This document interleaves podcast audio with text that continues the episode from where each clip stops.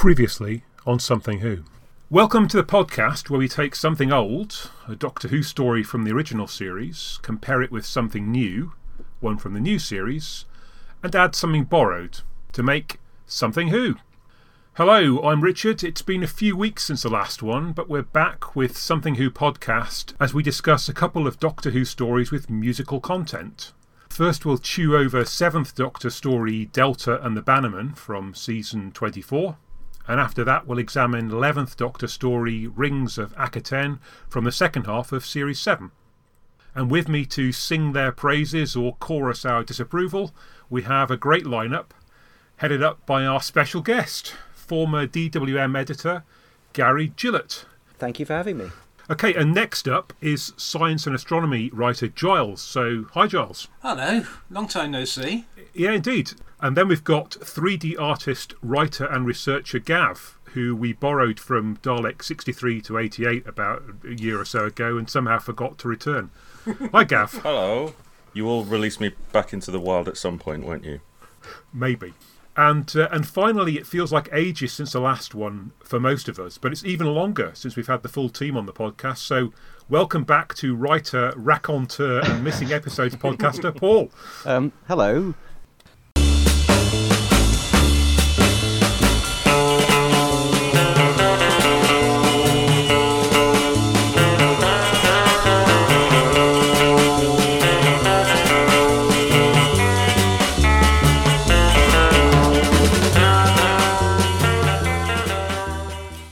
So, and next we move on to Rings of Akhaten by Neil Cross.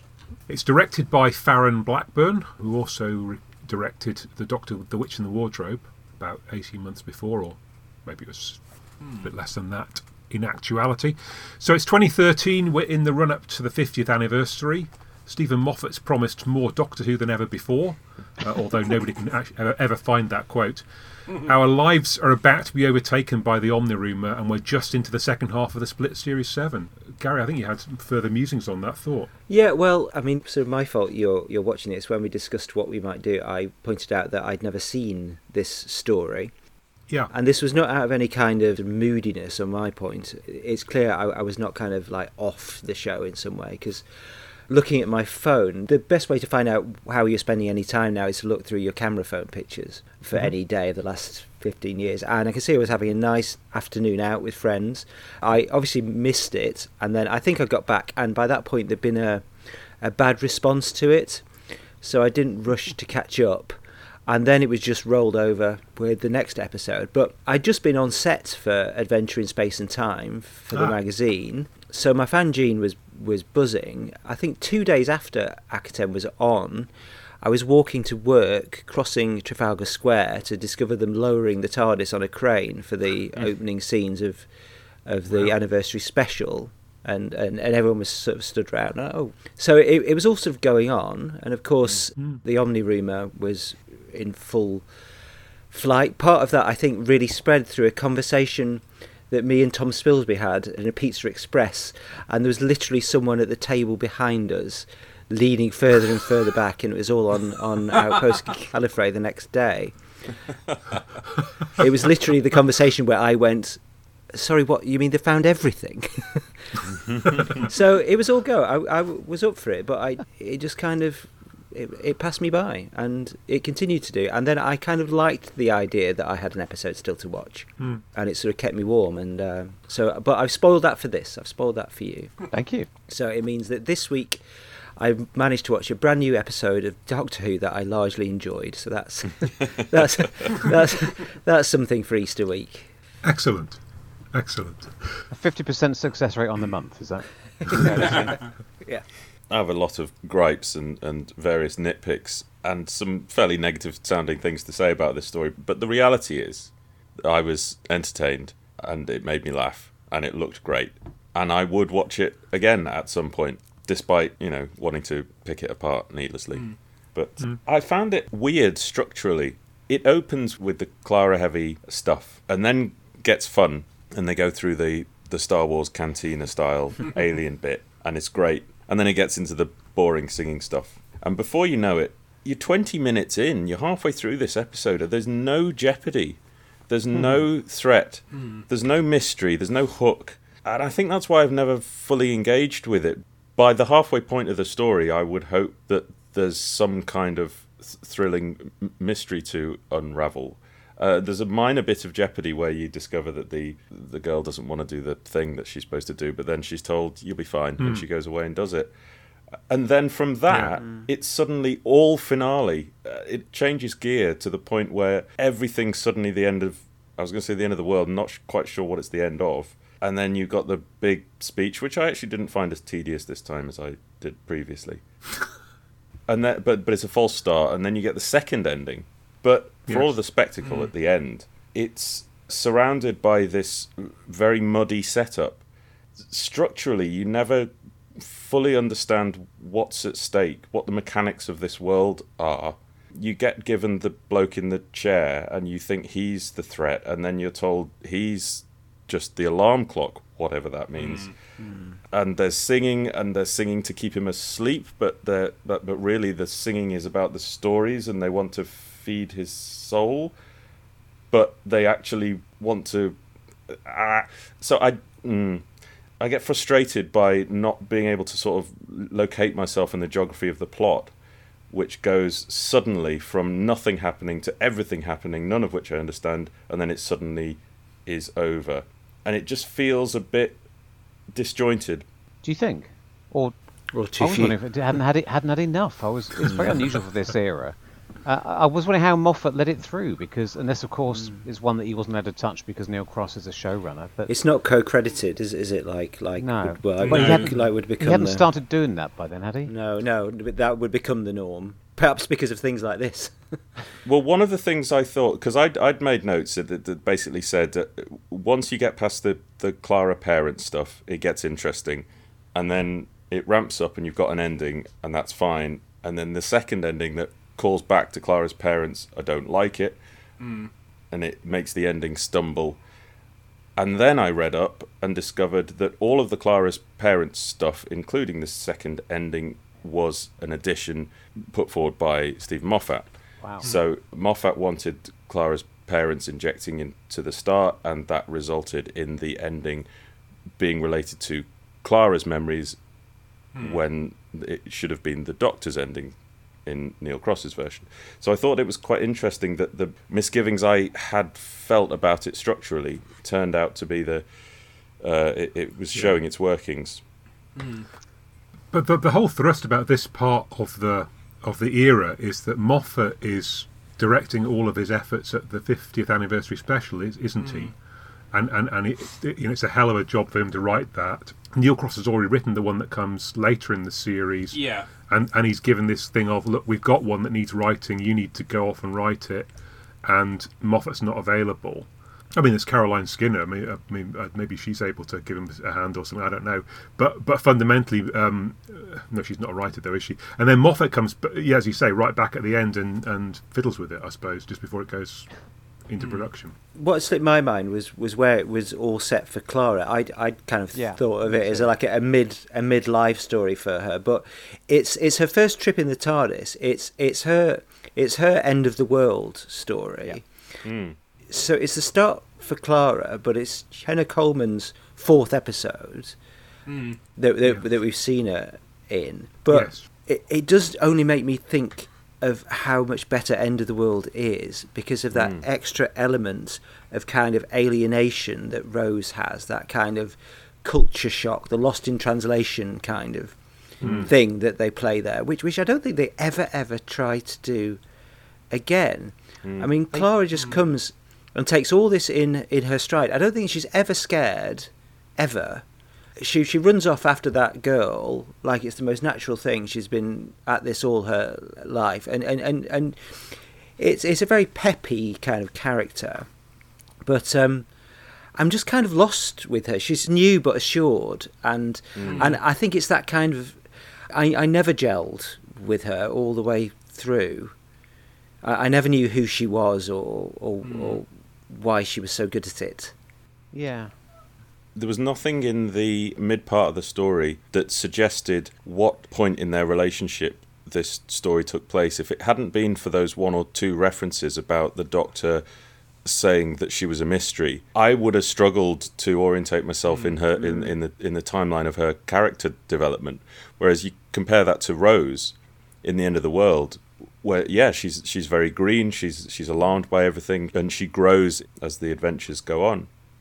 But the the other interesting comparison to the end of the world is that that story is about Rose's world coming to an end. So it has the emotional resonance of her sort of mm. questioning what mm. humanity's fate is and mm. there's a you know there's a tiny little environmental thing in there as well. But it's all about the doctor trying to impress her with the end of the world and it's literally the destruction of her planet and he just thinks it's a big wheeze whereas clara has no connectivity to the Akhaten location so it's kind of divorced of any any real reward for her in terms of her investment. So they, they have to sort of manufacture this connection to this little girl instantly so that she has something to root for in this world. Because otherwise, what have you got? You've got a dog barking hmm. bloke and other weird alien head people. Hmm. I'm not even sure how much the Doctor is interested in Clara as a person because he's not really sort of hmm. chosen her. He's he's trying to solve this mystery Yeah, at, the yeah. start. So he's quite he's quite distant from us. So, so she's not like Rose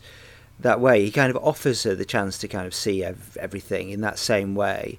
And another odd callback to Rose is is the dad almost being run over in the 80s. Oh, yes. Which Yeah, is yeah. an oddly specifically similar thing. Obviously, he's not because he's saved by by a passing leaf, uh, like like so often happens. and then the mum dies as well, which is very odd. Killed by autons, I imagine, by the date because she dies on the date of the, fir- Oh, the first Nice. episode. Yeah. The other dates on the headstones were 23rd of November 1963 in, in the other story about Clara's family history. So I never occurred to me that the um, that the broadcast date of Rose had a plot Mum, element in yeah. that was relevant. Killed by a wheelie bin. You you never see much of the wheelie bin aspect of that story. there can't have just been one. Perhaps No. there was the there, there was a shop window done mummies, and also because this is Blackpool as well. You're far more likely to be killed by a wheelie bin than a dummy. I'll tell you that. I, I, I can imagine the promenade full of ravening dustbins, and that's what did Yeah. for for Rose's mum. And we, but I don't think they ever go back to that No. that she's that, that she's uh, we we see her weird family again and, and they seem ever changing and and in and in endless different houses she seems to live live in a mansion Yes. at some point and then a flat at another point and all of this stops you being kind of connected to Clara Mm. and then the doctor goes back to see her as a little girl that's a bit odd as well lurking around that that playground Yeah. Just hanging around the playground and wait to Like- befriend a girl. Delta and Billy and that you know again that's another link. comparison. Yeah. Uh, That's a really interesting point about the, the Doctor's interest in, in Clara. It's a thing. that Russell T Davies writes very emotional stories, and Steven Moffat tends to write very intellectual stories. So it's a fascinating point that Russell writes his Doctor getting emotionally invested in Rose, and it's a really good point you make that, that the Doctor's interest in Clara is, is a purely intellectual one. It, she's just a puzzle that he wants to solve. He doesn't he doesn't care about her, as far as mm. we know. Yeah, That's at this point, fascinating. it's, it's yeah. At this point, it's mm. it, it, it grows. One one presumes, but but they're straight into that kind of. Um, I, it's a kind of TARDIS team. So I hate the phrase TARDIS team. It's a kind of TARDIS team mm-hmm. that, that I've never liked. There's Prefer two. fam, don't you? There's two famalam. There's too confident and too flip. When they overload it with that kind of screwball dialogue that's intended to kind of charm us, but it it's so close to smugness, and it's what happens with Rose and the Tenth Doctor as well. They're kind of bantering away about how kind of great that they are, and you just feel distance from it. And that and that exchange between uh, where they're choosing where to go at the start, it it's structured like it's funny, and they play it like comedy, but it's not actually funny. You, you know, it looks like a duck and it quacks like a duck, but so does a hmm. man in a duck costume with a duck with a, saying quack. It's that sort of thing. So Yeah. it never quite comes off, and it's this odd resistance they had to making the companion a normal person. Clara hmm. is like Amy, only more so. And when Steven eventually gets it right, he does so with Bill, I think, who is Mm. normal, just as Russell had, I think, his greatest success with Catherine Tate when they kind of stripped it all back and just made it like someone to puncture his pomposity, not kind Yeah. of not kind of magnify it in that kind of screwball way. Anyway, Yeah, there's a scene that works really well uh, in the middle of this, where they're facing the fact that they have no idea what to do and how to progress, and that that has some charm to it because neither of them are showboating. They're both alarmed and reacting in a very sort of honest way. And, and Clara comes across as very human and humanizes the Doctor as he struggles to work out what to do next, and there's not enough of it. Is that just after the alarm clock goes off, as it were? Yeah. Yeah. So yeah, I, I, I thought that was. I made a note Hmm. that that was a, another reminder of just how damn good Matt Smith was at times. His performance in this is is weird in places. There hmm. were two or three scenes where he was I don't know what he was doing. It was really odd. yeah, he's just on the verge of having had enough. I think Hmm. hmm. around about here, he's kind of. But I mean, even him on half speed is still brilliant, and and hmm. Jenna is is brilliant. There's, there's no faulting her. She she does this this, this sort of wet-eyed wonderment, which looks so good beside Matt Smith, who has this sort of more sort of old soul sort of thing. So hmm. she's she's doing all this sense of energy outward, and he's doing all this kind of contained energy when she's looking out at the rings of Akhaten, the pyramid of the rings of Akhaten, which is of course a kind of a, a red dot on the studio wall for her, she's like her eyes are watering with the effort of the of conveying the wonder of this, which it does more so than the actual special effect, Be- because you endlessly have those scenes where they're standing in the TARDIS door these days, don't you, looking out at something. It, Yeah. Yeah. it was under the, the ocean a couple of weeks back. Everyone goes, look at the majesty of indeed. the universe, but it never really convinces. They, they always stood like quite tightly on the edge of a kind of a pointing. Anyway, sorry, it's all new to me, you see. So as much, much more excited about it. So talking about Matt Smith, I mean, he has this sort of strange bit at, towards the start where, I mean, I guess he's being a parody of an English tourist, but he's he's very sort of pointy and othery, uh, you know, talking about the different races and and he's one of those and she's one of them and and and, and so on. It, it you know, it's the sort of thing that's going to get you punched probably eventually, but but but perhaps Akhaten, the people are particularly polite um, or they're just used to people turning up and and uh, doing that kind of thing. It, I mean, it does feel that there's a, there's a lot of here's the thingamy of Dudar with his you know special something or other, but it doesn't. There's no real context. It doesn't feel so much like. You know, it's less like world build. Well, I tell you what it's like. It's like those kind of terrible Tolkien no- uh, um, things that are all about the backstory, where there's absolutely no story in it. It's all just a, you know, one thing after another after another. And, and, and this feels a bit like that. They they haven't really thought about how how we're going to make that interesting. It's just a whole bunch of gabble that sort of sort of explains it and sort of doesn't. I think. Yeah, it feels like a science fiction short story to me. Like a big concept, a lot of thoughts going into world building, but very little into act- into any plot. Hmm. So what you actually get presented with is 50% world building and 50% hmm. getting towards a, a character stroke psychological resolution. So that's why I was interested to find out that the, I would have assumed this was all about telling us something about Clara. And it hmm. turns out that if that's what Neil Cross was asked to do, it seems that he didn't. And Yeah, had- apparently he'd originally spent a lot of time on on the world building and the religion of these people and fleshing all that out, and then it Right. chunks had to go in favour oh, of right. leaves. Oh, okay. Yeah. I mean, yeah, I mean that, that may or may not have been better. It's just it would have still have been a very linear story, as you pointed out, with the, the strange. There's partly the pacing, but there's no room. I was, I was trying to work out how different that is to.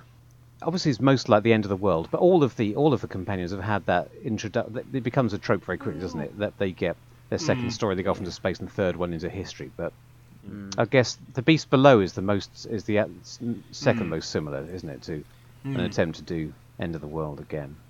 But there's normally more going on. Normally more more of an understanding what the stakes are and what the jeopardy, where the jeopardy's going to come because from, it's rather than just pure a tourism quick for cutaway shot of, 50%. of those three strange things that are oh, supposed Oh, that's to be right. Yeah, he's menacing. the henchmen.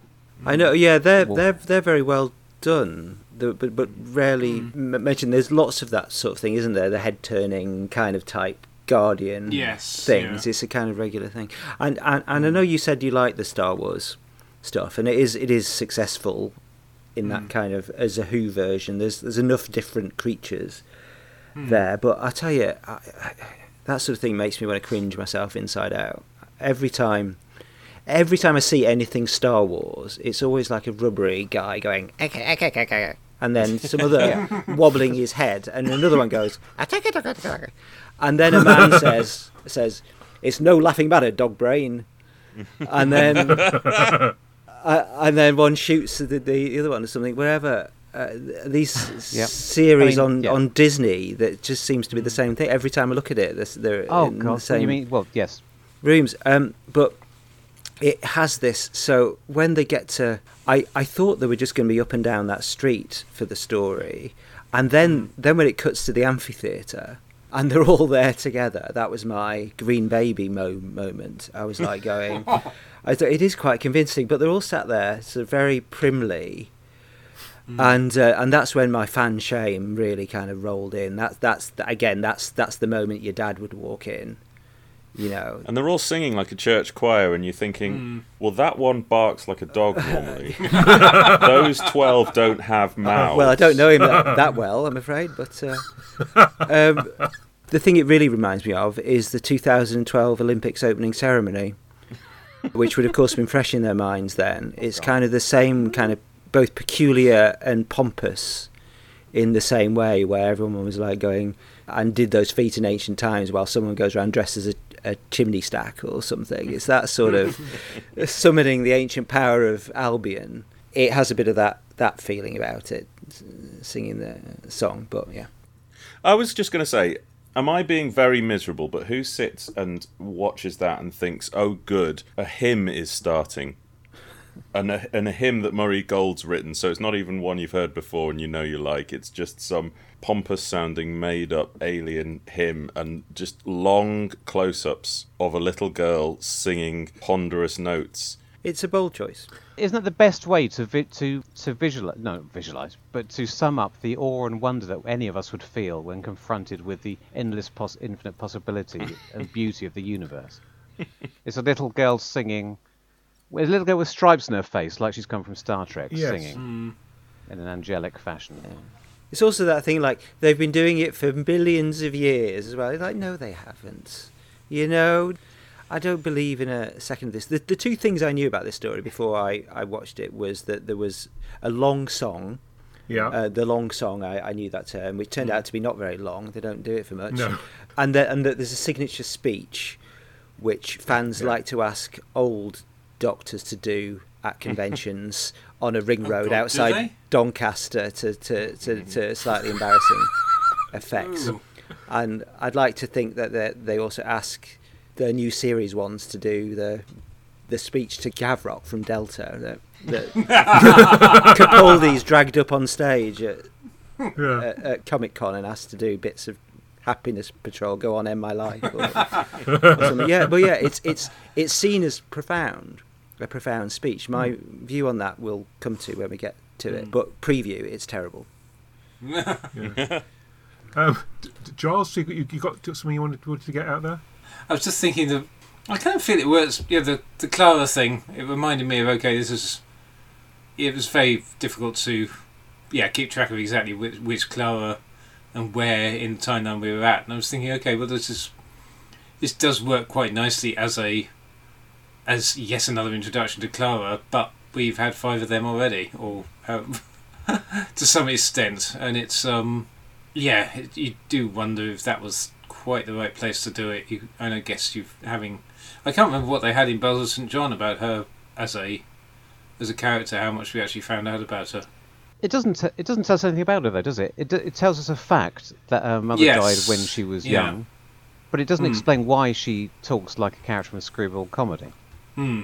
And neither of those things tell us anything about why she's impossible and is fractured through time. No. So, Hmm.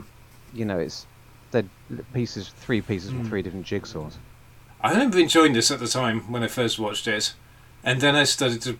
I kind of picked up on other fans' reaction, and I sort of hadn't watched it since, again since transmission. And again, I was watching this earlier and thinking, "Oh, I'm quite enjoying this," and now I'm listening to you lots and Oh, no. going off it again. This this is the we we've been through this a thousand times. The Mm. reason we enjoy these so much is because we have been living in the Mm. in the era of the soon to be ex showrunner, Yeah. And I keep looking back at these things, thinking, why did, wasn't I happy? Why, why wasn't I happy with this at the time? Why did I think this was a mediocre episode? This is gold compared to. Well, we're also spoiled by a glut of competence. I mean, all those monster masks are incredibly competent. The the, the, the, the great actors, Matt Smith and Jenna Coleman, amazing casting, going to go on to do great things. The creature design, the the general special effects, spacey effects are all pretty good. Um, all of that, everyone is doing this, which which which leaves you, and and you sort of get that every week. You, you know, it's quite a fattening. It's mm. quite a fattening diet. So hmm. you, you you you sort of end end up sort of picking away at, at trying to hmm. find trying to find a healthy vegetable, as it were. You know, trying to find a, a, a, something at the centre that hmm. you can go. I, I always have this thing with with Doctor Who. If you're a, a lifetime fan, it's like like anything that you love. It's it's like a, th- a, th- a rope back through your life. Everything else, you, you have no influence in the things that change around you. Your your your friends coming and going, deaths of loved ones, the world itself. But this this you've got this rope that goes back, and it's a rope that's like you sort of tap in like a rock climber. You you, you put in a, it, it, hands there, but every now and again you need a fastening point for it, and it, when you're young, you've got all these great stories or things that you love, and they're all these hard points where your your rope is attached. But if a few years pass and you don't feel you get a point to attach it in, if if, if it doesn't give you a good like moment, you can like um like when Tom appears in in the museum. And you're like, mm, go, mm. oh my god! And you're hammering in. That's me. I'm a fan again now. And then you start paying out the rope again, waiting for the next next one. This time and the current era, I kind of feel whenever everyone feels a bit negative about it, they're, they're just a bit lost. They're just like, give me, give me something to believe in, give me something to mm. hang on to. So you're not down on it. It's fine. It's all fine. It's all fine. But you just want to something. Anyway, there you go. That's a very extended metaphor. Yeah. I mean, I, I don't mind the singing because I guess it's a different thing. I mean, we haven't had many other stories where people sing. So I wish there was a bit more to it. I mean, I- I- as, as Gav kind of suggests, there's, there's, there's a bit of singing and then they stop mm. and then the plot advances a bit. I suppose there's the quite there's the, the there's a section where she sings and it causes a doorway doorway to move. Uh, So so there there, there is a there is another thing that they use it for. But That's a neat link to Delta and the Bannermen. There, as the singing suddenly changes its abilities midway through the plot, depending on requirements. yeah. They open that doorway and they just run around the corner to go to the same place outside the doorway they've just come through. Though, don't, don't, don't Yeah, they? there is that. It's very like after Yeah. after the amphitheater. It's like watching someone else play a computer game, where hmm. they've got Yeah. to get stage by stage. You've got to get the But bike. a ZX81, there's very little of it. You've got to get the bike across the thing. You've got to work out how to get the door open and hold the door mm. open. yes. Then you have got to defeat what you think's the boss, but it isn't the boss. Mm. And then there's another boss. It's just it just unfolds like that as as you try to.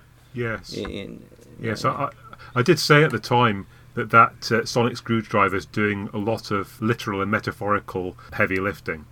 Oh yeah, very good. I'm just thinking, going back to the structural thing. Sorry, I'm, I'm kind of catching up on things now, and that's that's sort of the 20 minute mark, and I, I don't mind, but I, you know that that's so so it's sort of pretty much the halfway mark in the story. She hits a bum note or whatever, and and then Yes. then it all comes off the rails. I'm just trying to think with End of the World for comparison, whether there is all that much hmm. anything sinister because you know in the in the first half of that because to my mind That's what I was wondering. you have a lot of fascinating let's meet all these weird people and you, yeah and and then you just and it's only when the when the computer suddenly goes boom Well, or whatever it aren't they dishing out s- The- You've got the mysterious robot eggs? spiders, yeah. You've Yeah. the spiders going around. ah yes you've got the spiders scuttling and you around get so you've got some sinister undertones. some hint that there's something weird going on, haven't you? Yeah. So that's laid in earlier. Yeah, I just I just kind of felt adrift that there was no foreshadowing at all because you thought the menace was going to be that the girl was being chased by two ne'er do wells, but it turned out they Yeah. were just her totally legitimate chaperones, and therefore that that jeopardy appeared and disappeared in a Just moment. on, just on their way to take her for some human sacrifice. Or Yeah, whatever. but Must be uh, you don't find out till later. Mm. I mean, I, maybe I'm being ungenerous and perhaps not paying attention, but I am genuinely not clear on on the mechanics of what was going on. She was there because she had all of the stories, and therefore she had all of the soul juice to feed the monster, which was a ritual that has been going on for thousands of years. But she didn't think she was going to be sacrificed. Did mm. the audience were the audience complicit? Did anyone know she was going to be sacrificed? Because it was a total surprise to her. I mean, the issue is that she's was she not born on the same day that the old one died, hmm. which which then gives you the question of so so isn't there a bit of a gap then between when she's you know just a few oh, yeah. months old or days or whatever when no one's no one's available for the, to do the singing. They did say they only do the singing every so often, don't Thousand they? years. Okay, okay, fair enough. Hmm. So, but she then did her singing in the auditorium, but was then lifted in a teleport bubble by hmm. we don't know who. The Rani presumably it looks like. Uh, And then she ended up in the other place with the bloke who was already there doing some singing. Hmm. oh yes, we don't know how was, he wasn't got there or what his function was. Then the vigil turn up, and To we're told that the vig- the function of the vigil is to feed her to grandfather, Right. Is and she only seems when he to wakes know up. about the vigil. So did she know she was going to be sacrificed? is that a sort of st- emergency plan if the song if the song goes wrong? Could that go, and then they tow it and then got to physically throw her to him. It yeah, seems a bit. because she says she says that they want to eat our souls, and um, but I thought she was there to. Sorry, it was it was just it was just too easy. I genu- I genuinely don't know what her function was, what she thought her function was, what everyone else thought her function was. Therefore, what are the stakes at any given moment? What what's trying to be avoided, Right. and who's in on it? Yeah. Maybe she's a t- two-stage rocket or something. You know, she's got uh, uh, in the first phase she's there to to keep him asleep, but if he does wake up, she's then you know the. Uh, That was the it. fuel Like he was he was waking up, and there's the song was meant to keep him asleep, wasn't it? But then mm. then we were told that she was meant to feed him, not keep him asleep. Mm. Well, clearly the last one wasn't sacrificed because no. Uh, because because because Died they early. died only recently because she's only young. So mm. um, yeah. so it does sound like that wasn't a. It's it's not entirely clear. Um, no, and this is why I And, struggled and to. the doctor says that he's waking up anyway, doesn't he? At some point. Yeah. and then it Or turns whether out not to be the thing song. they're singing to either. So there's this weird red herring of the bloke in the box. What is the what bloke in is the box? no poor guy? he's a, he's an alarm clock. Well, that makes it perfectly clear. So I, Well, I- well, look, he's, he's, he's, he's the star of his own story, isn't he? He just, just isn't the star of this one. Can we watch that one? The uh, yeah, I mean she's a singer. Perhaps he's like you know he's like the manager or something or like you know, Cowell. Sits there in his box. yeah, demanding is um, yeah, it's not uh, it's not clear, and or, or even what I, I mean, we, we could go ask him uh, why why a son feeds off memory juice Mm. at all with a face Yes. that sort of smiles. a I mean, big face appears. the last time, yeah, this kind of emoji face. The last time I saw a sun with a face was in the Teletubbies. And I'm wondering if this is that one, but in old age. It starts off as like a baby, a baby son, giggling at these Oh, sort of preschool antics, and eventually, in its declining years, it just needs to feed off kind of opera music, and uh, the burning red giant version of the Teletubby son. Yeah. So like, what, what, If, if you don't feed it enough royal jelly, anyway. yeah, it's just just not funny anymore. That's that's what, that is. Um, and then the doctor gives it that speech, Mm. which is very much the type of speech you sort of get get in this era. That sort of that puts him Yes. at the centre of things. I don't know if it's just just me. I, I always like him more as the kind of the student dropout, a kind of a, Yeah. a, a hero but not a superhero. Yeah. But when he gives these speeches, that sort of I did this, I was there, mm. I saw that, you know, th- all the stuff he does regularly, you know. Turns to Rutger I'm- Hauer from the end of Blade Runner. Mm. Yes, I guess it just comes. He's just so so arrogant, and it's so undignified, as well. He even misreads the line. He, there's a line where he says, um, "I've walked in universes where the laws of physics were devised by the mind of a mad man."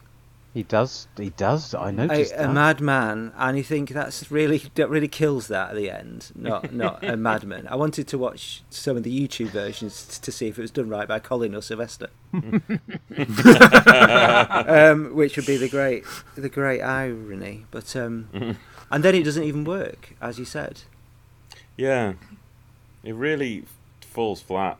The idea that, it, I mean, it's it, it, it's again, it's another sci-fi cliche, isn't it? It's overloading the master brain, and you just put too much stuff in that it wants. And this is Neil and- Cross's. Neil Cross is not a science fiction person. That's his. Uh, that, this is supposed to be the end. This is supposed to be the Doctor's Yeah. superhero Ju- it, it wants it And then- wants memories. The Doctor's got too much of that, so it it mysteriously just contracts into nothing.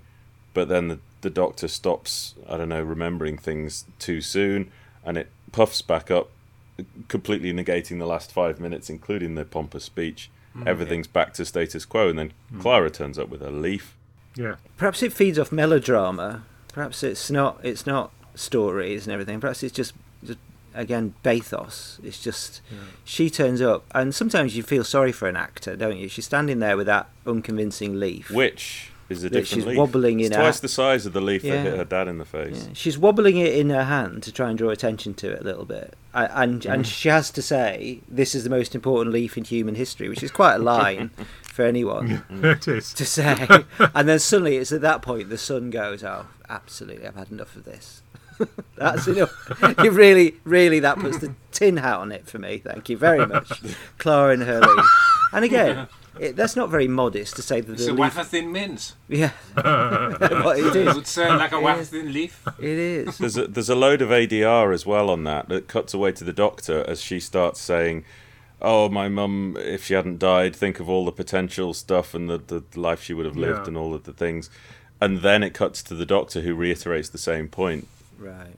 It's, it's a shame, really, that, that no one has thought to tell it a story before. Because you know, if, if, if the thing that it can't cope with is the possibility, you know, I mean, then then fiction is gonna is gonna really floor it, isn't it, compared with uh, reality? Should have got one of those uh, choose your own adventure books and read that to him. Yeah, absolutely. Like, yeah, yeah. like you're in the city port of traps. Will you fight the goblin or, or go to the tavern? And then the son would have been like giggling, would have been delighted by the by the impossible possibilities of the impossible woman. Whatever. Yeah, So- absolutely. Yeah, A- and then also, I mean, the, the other the other um, uh, analogy that this occ- occurs to me is with um, the Aztecs, because I mean, basically, Clara is trying to stop the human sacrifice from happening. In the same way that Barbara tries to stop it from happening, and of course the Doctor steps in in the Aztecs. In in this one, uh, you know, the eleventh Doctor is definitely aiding and abetting. So, so I guess the story here is that you can you can change quite a lot of history so long as it's not your history. but I, I suppose we've learned that anyway in the course of the series. If it if it's set before the date of transmission, you can't change it. If it's afterwards, on or after, you can. Everybody knows this, Rich. They don't need to be, Yeah. be facetious. Where did I see the other day? Somebody somebody tweeted an idea that said um, they should set a Doctor Who story in the past and meet a historical figure, and the Doctor, as the Doctor is prone to do these days, shouts a brief biography in their face as to who they are, uh, but, but leaves the viewer thinking, "Oh, this again, as as often happens these days, this is a historical character I'm not familiar with." And then at the end of that story, the Doctor accidentally erases them from history, and that's why we don't know who they are. Ah, Ooh. Somebody tweeted that. That's that's a decent idea. You shouldn't be chucking that out on Twitter. no. Yeah. Get three hundred and twenty pounds for that. On the market today. So what happens, Giles, if a sun vanishes from the centre of its rings? what happens to the Uh. rings and then the planets planets around? Well, Do- you'd do they imagine it. just gen- gently fly off into? Is it better or worse than if there's a giant a dragon in an in a moon. Oh God. Can they, can they balance Ah. out in one star system? If you lay a moon egg at the same time as the the sentient sun vanishes, does it? Well, they cut they cut away slightly before we, and we never see anything that happens really afterwards, which is a bit of an annoyance that, that you feel like there should be a closing scene there to kind of put a bow on it. And yeah, you don't. And the, the way they cut away, you think, well, is it collapsing into a black hole, or you know, or, or what's happening to it? Is it just What sort of be face normal- is it pulling at the end? Well, yeah. Does it um, look constipated? It should be going no. It's got eye closed, tongue out. I think. mm. Poo emoji. mm. if when they die they just collapse in on themselves. Well, that's If the it's thing. the same mass, Yeah. would it not c- carry on as normal? Pretty much, yes. If Yeah. it was If you- small Over but sad, over r squared. If it's if it's small but sad, yeah, then it's um, then it should. but it's not putting out any heat, presumably. Uh, yeah, well, that's the other thing. I saw they relying on the on the radiation from the star for for. Heat I wasn't even heat and clear whether it was a star or a planet Oh yeah, that's true. Yeah, I don't know. because it's burning, isn't it? It's like Mm. burning Yes. hot. It looks like a it looks like a sun, but the doctor keeps saying this is the planet where all life evolved, but it, Hmm. you know it's got a ring system. I don't know what they're Right. Yeah, guessing Okay. at. they seem to live on different rocks in the ring rather than different. Yeah, planets, that that was the other thing I, uh, that, that frustrated me about the ending is is Clara's in the auditorium watch, and it's a, it's as if she's watching the Doctor, but the Doctor cannot be in her line of sight. Hmm. So it's just sort of edited really clunkily, as if to suggest that somehow she knows what's going on, whether there's a monitor screen just off to the side. Hmm. Because if he's doing his bit uh, in that chamber where the chair was, and she has to get on a moped and fly to meet him at the last minute. But she's watching the whole thing in the auditorium as if he's six feet in front of her, and it's just it's just cut in a way that we're not supposed to notice that she cannot possibly be watching what he's doing. And just yeah, the geography of it and the the muddiness of it all makes it hard to uh, know what you're rooting for. And then with a big speech piled on top, I just start to drift away from it emotionally. No, it's a bit much to make fun about thing about the reality of what happens when a star disappears in in the context of all this sort of non- nonsense. But this is a show which is liked, and that children who are kind of scientifically minded are kind of drawn to. And I think I, I mm. think ordinary. I, I hate to use the phrase ordinary members, but no, no. A, lot of people know a lot of stuff about how planets work, hmm. and, y- you know, and it's all very well to do this kind of magical sort of endings and stuff like hmm. this. But but I do think it does it does in its way erode the whole thing. You have to have a certain kind of bedrock hmm. of the rules of space. Absolutely. Or else it's it's just all nonsense. It, it, it all just falls apart if the centre doesn't hold. Th- this is the thing, and this is the objection I've had to. Uh, I mean, we joked about Day of the Moon, but I, I get deeply frustrated with this notion that oh, it's Doctor Who, anything could happen. So, uh, well, okay, it, then why doesn't the Doctor just defeat the baddie with with his laser eyes? Because anything can happen. Just just do anything because it's science fiction. You've got to have a set of rules, and that's structure of storytelling rather than science fiction. You, you just introduce the idea that that like yeah, planets can just do whatever, and the moon can hatch out and it's a dragon, and don't don't think about it because it's just science fiction or it's just a kids show or any of these half-assed things. That's bad storytelling. That's not being anal about science. Amidst all of the fantasy nonsense that we are accepting and accustomed to in Doctor Who, if the mechanics of astronomy come up in some mundane way, that it should be moderately respected, and then uh, you can build your science fantasy stories around it. But just chucking the laws of physics out the window, it doesn't become the world that we recognise. It's as it's as jarring as as characters behaving weirdly. Hmm. Yeah, it it grates with me just mo- mostly. You know, usually I'm happy to take my take my science brain off the hook for most Doctor Who, but it, it, the thing that always grates with me is where I can just see that there was one line they could have added, or you know, or, or you know there was something they cut that just failed to explain, and you know, it would have been you know because because making you know because coming up with it's it's just like you know fanon kind of stuff just coming up with nerdy science expl- explanations that sound borderline plausible is a fun aspect of things, really. You know, and just keeps it that bit closer to reality. And as you say, Gav, I think I think that's the point that it, it should count as much as just in terms of actually keeping some kind of foot in the world someone can recognise. It should count as much as character work and things like that. We've we've we've stopped laughing now. I, I, I notice. uh, um, There you go. we've, we've, we've, we've, we've, we've got quite serious about this, haven't we? Pondering the Um, infinite, aren't we? Yes. Well, I mean, and, and, and I suppose pondering the infinite. I mean, it's interesting that that um, there's sort of seven or eight different sentient races here, but they all only have one religion. I mean, if, I guess if there's one thing we've learnt on our own planet is that we've only got one sentient race, and uh, but we've got a hell of a lot of religions. And, and in fact, ev- even you know something like Christianity in this country, there's probably about 200 different versions of that. I mean, it, it, it, they, they're doing pretty well, I think, to all get together behind this one ceremony. Well, if your son has a face on it, you might have, have a more targeted targeted view of what you're going to worship. You know, you may all get behind that sort of thing. Better worship him. That's a fair point. I mean, does it qualify as a religion? If somebody goes, the "Wow, wonderfully." what what evidence do you, do you have? have you seen the face?" Yeah. Yeah, it's not so much faith. I see what you're Yeah. saying. Crouch End Festival chorus I saw on the end credits that really made me laugh. Oh, I don't yes. know why. It's it's like it's like something out of Round the Horne. I just liked it. and there's, like, there's this opera being sung to keep a, a son happy, and it says, "Well, thanks to the the Crouch End Festival chorus." Ah, yes. Um, I, I found that I found that amusing.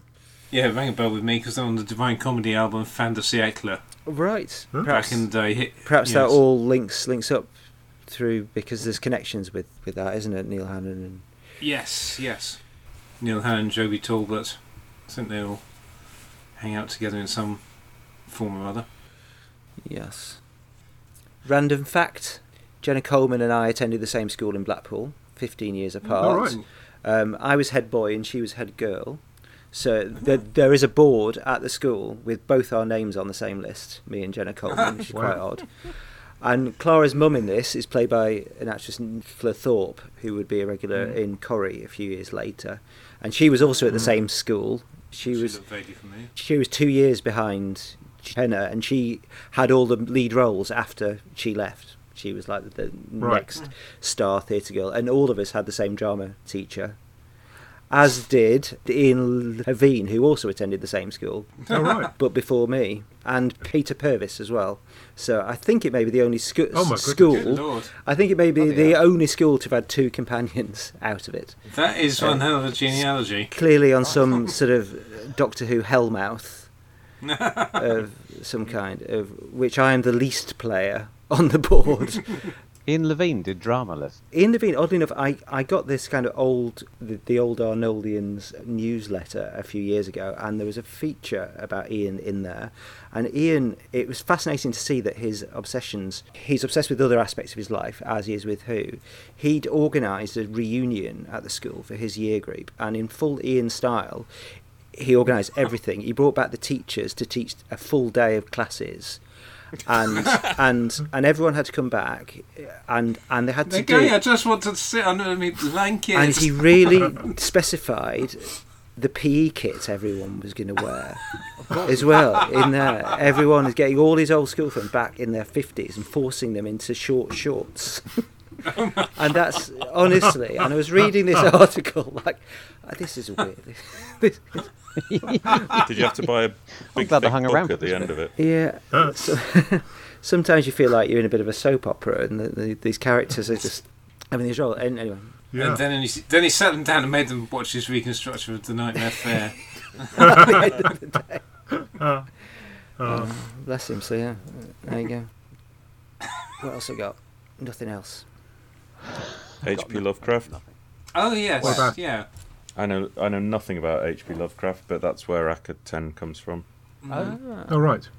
Oh, it sounds Egyptian. Oh, they didn't really do it justice. It did I'm come up sure with it- some more is the name more exciting than the sun with a face. I think.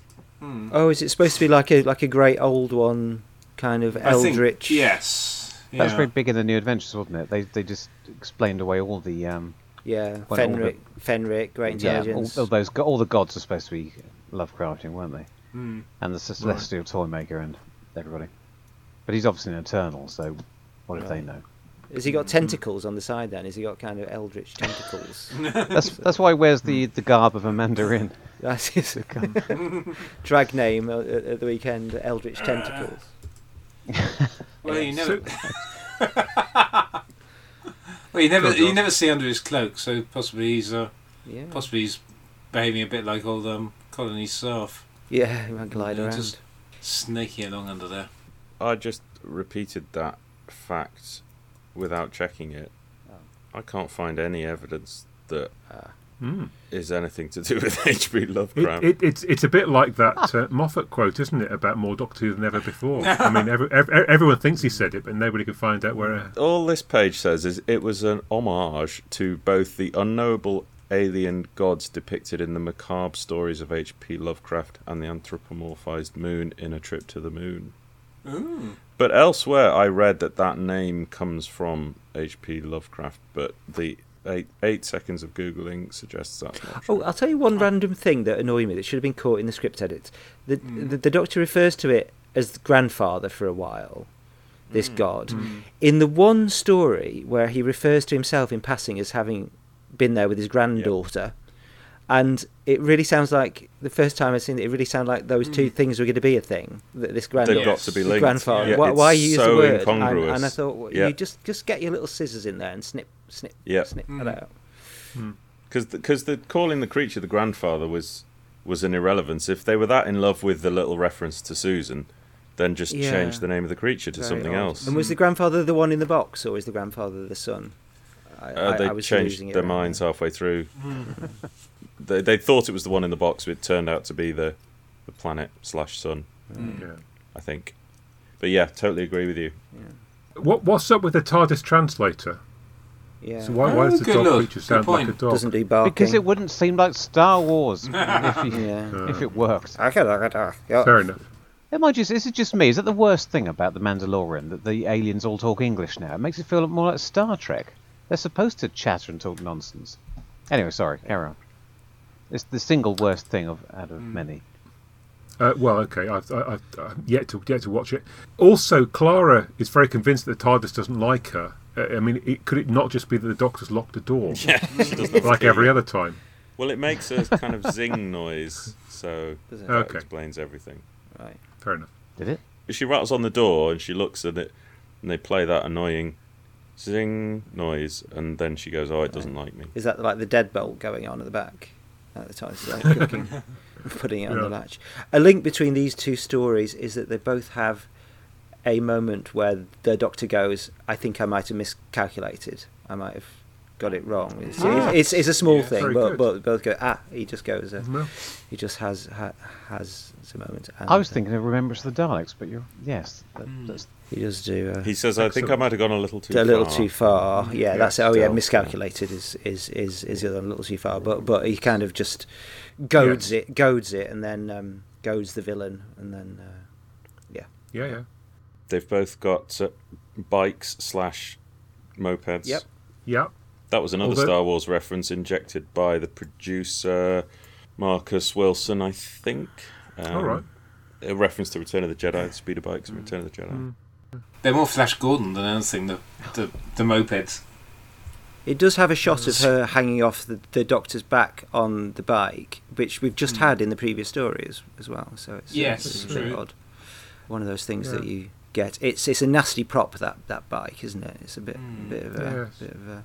Bit of I a- remember my memory of the time was that it was it was extremely embarrassing, but I didn't I didn't I didn't hate that scene this this time. No. I, I remember that as well. That that seemed to be something that people ripped into for some reason. That that particular shot, and I thought, well, okay, it might not be the best effect, but considering the amount of considering the amount of stuff they're throwing at the screen in this one, vi- in terms of visual, all of these Yeah, all was of these aliens, I mean, it's quite quite a good, quite a lot of good kit bashing going on with the aliens. If you, you know, it can be quite fun. yeah, I, I, think I spotted the the Hoiks has the got a, with a- a something new else. Yes, thing stuck on like a like a half. it had a half on breathing its apparatus. front, Yeah, exactly. And some of the aliens from End of the World, Mm.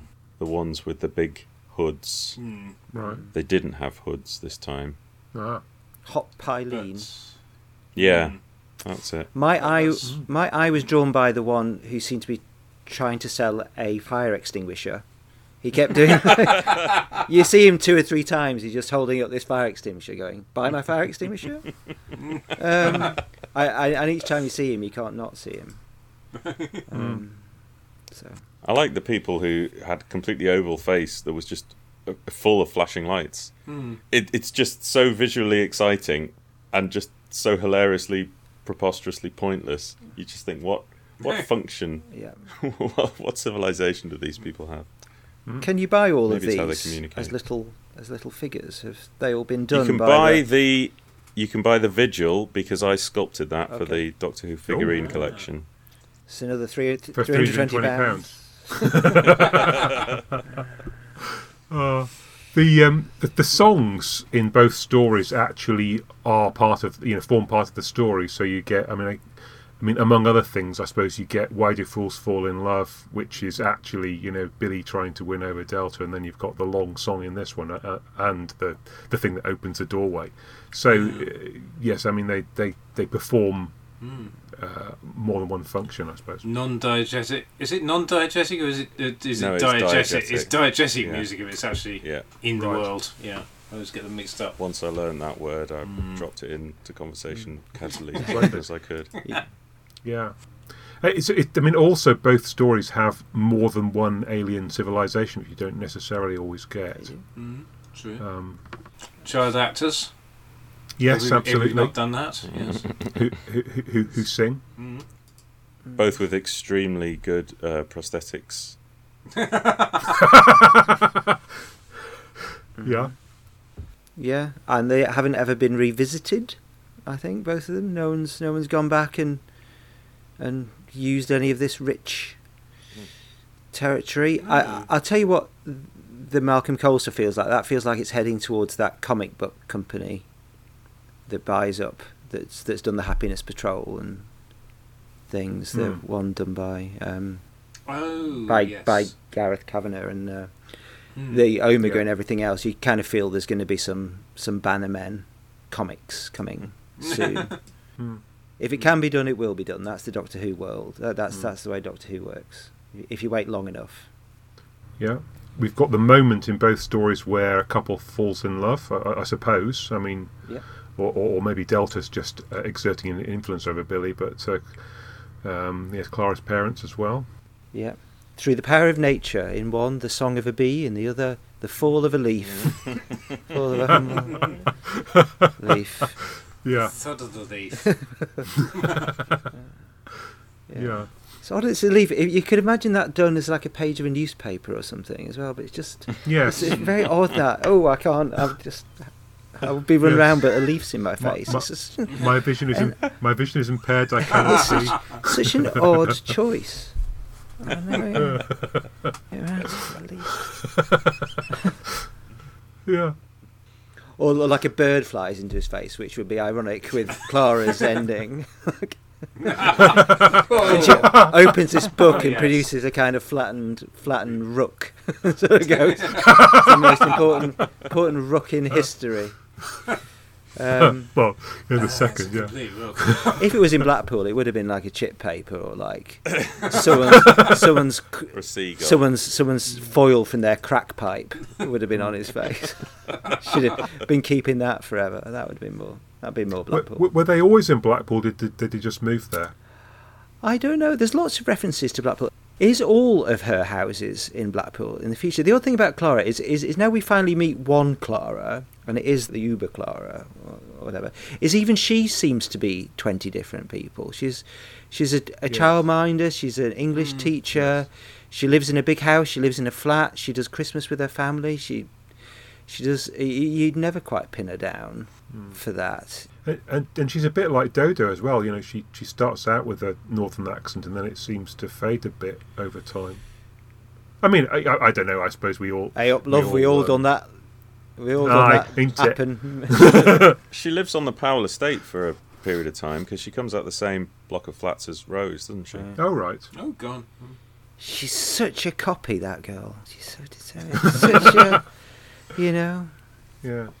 Oh, the other odd thing as well is she is rightly sort of furious or, or rightly sort of slightly disturbed that the doctor has gone back and visited hmm. that that he was in that Right. playground at that time but she never goes i'd love to see me mum can we go and see her Mhm. it's, which would be the natural thing to do if you'd lost a parent i think i think it'd be the first thing i'd want to go and do in a tardis is go and visit my my lost loved ones but but she just like goes oh well forget that then let's go home It, I mean, it's interesting. Also, think so. So building on that point. So, in Father's Day, the Doctor's very clear that they really oughtn't to sort of. You know, they can stand and watch. They oughtn't really get involved. But but in this one, you know, the Doctor's quite happy to start sort of, you know, running up and asking, you know, Clara's name and so on. You know, it, it feel. I mean, I don't, uh, yeah, it feels like he's tempting fate a wee bit there. Yeah, the whole thing about isn't she? Isn't there a thing late, later where she's sent to join him by Missy in the first place? Clara and the Doctor Oh, meet God. meet because of The that. woman in the shop. Oh, the woman And- in the shop. Yeah, the woman in the shop. That's just in, in the story before this, and then Missy refers to it a bit later i- in kind of Capaldi time, but it's never quite. So, so Clara is it is completely bonded to the Doctor's timeline, but is also sent there. I, I never quite squared that either. Um, perhaps someone can write in. Do you have a? do you, did you have a letters page? Uh, We, ha- we have, Yeah, a, I mean, we have we- a scornful reviewing system. sorry about that, Yes. boys. occasionally to explain that you know very uh, very occasionally we get a review on on apple podcasts and they're about equally divided of people saying how fantastic we are and others saying how um, we, we can't help making strange noises or um, Yeah, even when or we. sounding like sounding, sounding like we read the guardian yeah sorry go on Yeah. How dare But what they. if it's not eating crisps all the way through and they still complain? sorry anyway uh, gav it- we- we- this this must be good Does Clara know the exact details of how her parents met with her mum saving her dad's life? She does. Because is that clever? Question mark. Parallel with the death of Danny Pink, who was killed carelessly stepping into a road without a leaf hitting him in the face. No. That's true. no, I didn't think it was. Where was the leaf? Where was... was- the leaf then when we needed it? This is Well, that's it. the- She sh- them trees again. It was a witty them quip to Unreliable be- trees that are never around when Yeah. you need them. Yeah. No, it suddenly occurred to me. I think that's a, that's an accidental parallel, isn't it? yeah uh, um, ironically almost immediately after in the forest of the night as well Yes. Was it? You think there'd be Yeah. tons of leaves Leaves. blowing around if, Yeah, if they just stuck to the laws of physics, but no. Is that the one he gets? No, he doesn't get run over in that one. No, no it's, it's but it's a story after Yeah. that that's weird as well. This Akhaten is quite is is very linked to to the trees one, isn't it? It is that magical realism time that the trees can come and hmm. and occupy all of London, and then but the concrete's all fine, and you just have to kind of go with it. It's it's odd though. We we, we do choose our fights, don't we? With these things, it's quite it's mm-hmm. quite easy target stuff. When if like the TARDIS drags Earth back into its orbit from having been oh, stolen by the yeah. by Davros, we we we're kind of mm. fine with that because it's all because because all the gang's doing it. My suspicion is that we actually quite enjoyed it, but but we've, we've we've got quite cross because of, of you know, certain features in it. Yeah, I, I, I enjoyed Rings of Akhaten. Having not, it was entirely new to me. It was much better than the reputation that had preceded it. I found it very pleasant company. I was thrilled to be with Matt Smith again. It it felt like a lovely, warm, mid-season bit of fun, but you know, that's too short a thing to say on a podcast. You've got to get into Exactly, the, yeah. You've got to get into the other bits. Um, yeah, This is yeah, it, It's, yeah. It, it it was great. It was great. Watching it, thinking thinking of things to talk about versus watching it, thinking Yes. Yeah. this is really decent bit of TV. And there's no point in being cruel about Delta either, because it's so well meant and Mm. um, well done within the powers that they had. It's well shot. The script, the script, it, it's it's not scintillating stuff, but it's all clear, and everyone is moved around. Everyone's got a little bit to do. Both of them, lovely, Yeah. you know, but but just uh, we- just and- and- weird. They're both, they're both so weird. Hmm. And and over five million people would agree with you because you know, all of those episodes got more than five million viewers on the night. Right. Right. Are you, are you trying to make a point there of some kind, Richard? Because I I, can't. I, I, I, Can't I just noticed that, that that was those were just the viewing just random numbers. Yeah, yeah. What was the audience appreciation number for Akhaten out of interest? Ooh, No idea. Out of 10. That's a question. Out of 10. Akhaten out of ten. 10 out of 10. 10 out of 10. uh, 84. well, that's pretty good. It's quite a big That's number. pretty good, isn't it? number. Yeah. Mm. No, that's good. I always find it very hard to take those numbers seriously. I mean, uh, I don't know. It, it, it's They once came around our house, all right. the ratings people who did the audience appreciation things, to, to survey the whole family and, and interviewed us all about what we'd watched and wrote it all down into one of those reports. But I was I was young and I was gutted at the time because you're only allowed to talk about things that are on that week. And it was out of season for Doctor Who because I was literally, I was literally as like a nine-year-old child, willing, ready to do my bit, to go in Yes. and give it a golden review, whatever it was, like un- Underworld Part Three or whatever. I was like going and going there, hundred, hundred, hundred, hundred, hundred. I'm gonna go do my bit, but it wasn't on, so I wasn't allowed to, to talk about it. So I I sulked and there's- didn't talk about anything at all. Those classic audience responses from like 1964. Doctor Who has got very silly. And, um, Yeah. Great. Okay. Well, look. Well, look. I mean, uh, thanks, Gary, for joining us. Thanks all of you for your thoughts on uh, on these two stories. Uh, certainly, I, I, I think we've given we've given our listeners plenty to um, to chew over and think about. And yeah, you know, if you've got any theories uh, out there on on what's going on, that, uh, or if you think we've got it all wrong, you know, by all means, um, write in and tell us, and and uh, and then we'll know. And if you like what we do, then you know you could always go and contradict those people on, on Apple Podcasts who say that we make strange noises and sound a bit too posh. I don't know quite what you're thinking about. Uh, who- who- whoever said that, we, we're just ordinary blokes, aren't we? we're just we're just, Just innocent normal men. innocent men. And you never know, we may well be back in a month to talk about two more. In the meantime, I guess it's time to say goodbye. So, uh, so long, and we'll see you soon. Bye. Goodbye. Here's to the future. Bye.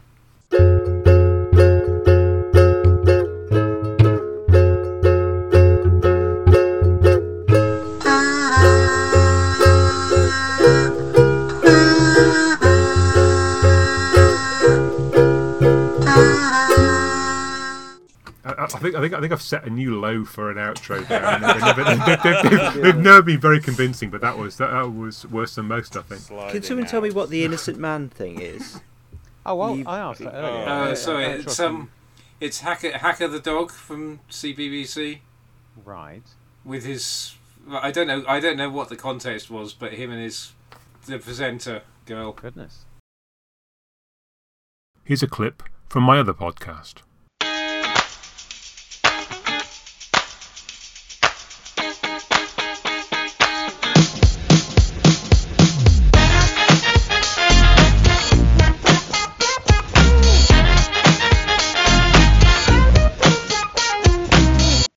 Hello and welcome to If It's Hurting, It's Not Working, our podcast all about work, why we work, how we work, and what makes a great job. In this episode, our theme is going to be around money and how that intertwines with mental health and how it also plays a part in the role of our working lives. so I wanted to talk about an occasion when I found myself in a debt spiral, and and I guess there were two things that I think were that were going on. The first was I was burying my head. Did, I just didn't really want to think about it. I hear about situations like this from other people too. The bill comes in, you really don't want to look at it. You stick it in a drawer, forget about it. And because it's being settled by direct debit, you know, it's not like that's a, a fatal situation, but it just means that the sum that you're that, that you're in debt is is going up and up. But there's also shame involved. There's a thing in our society, I think, that says you ought to be able to cope with this stuff if you're an adult. And once you're in a bit of a mess, you don't really want to have to admit to anyone that that's the situation. And I've talked previously also about having grown up in a society that sort of sees men as providers, that not being able to provide for your family feels like a failure as well. That's a story of how I got into the situation. It's really interesting, isn't it? Because I expect there's thousands and thousands of people out there that have been in the same situation at that point in their lives where we went into a massive recession and and I think the thing about that is that it's it's not through any fault of your own either. Yet mm-hmm. it can still bring so much shame to the situation because you without being the stereotypical putting labels on genders, but the man does tend to feel a lot of pressure to be the person that's the sole breadwinner, bringing in the money, paying the bills, supporting his family, and providing for them.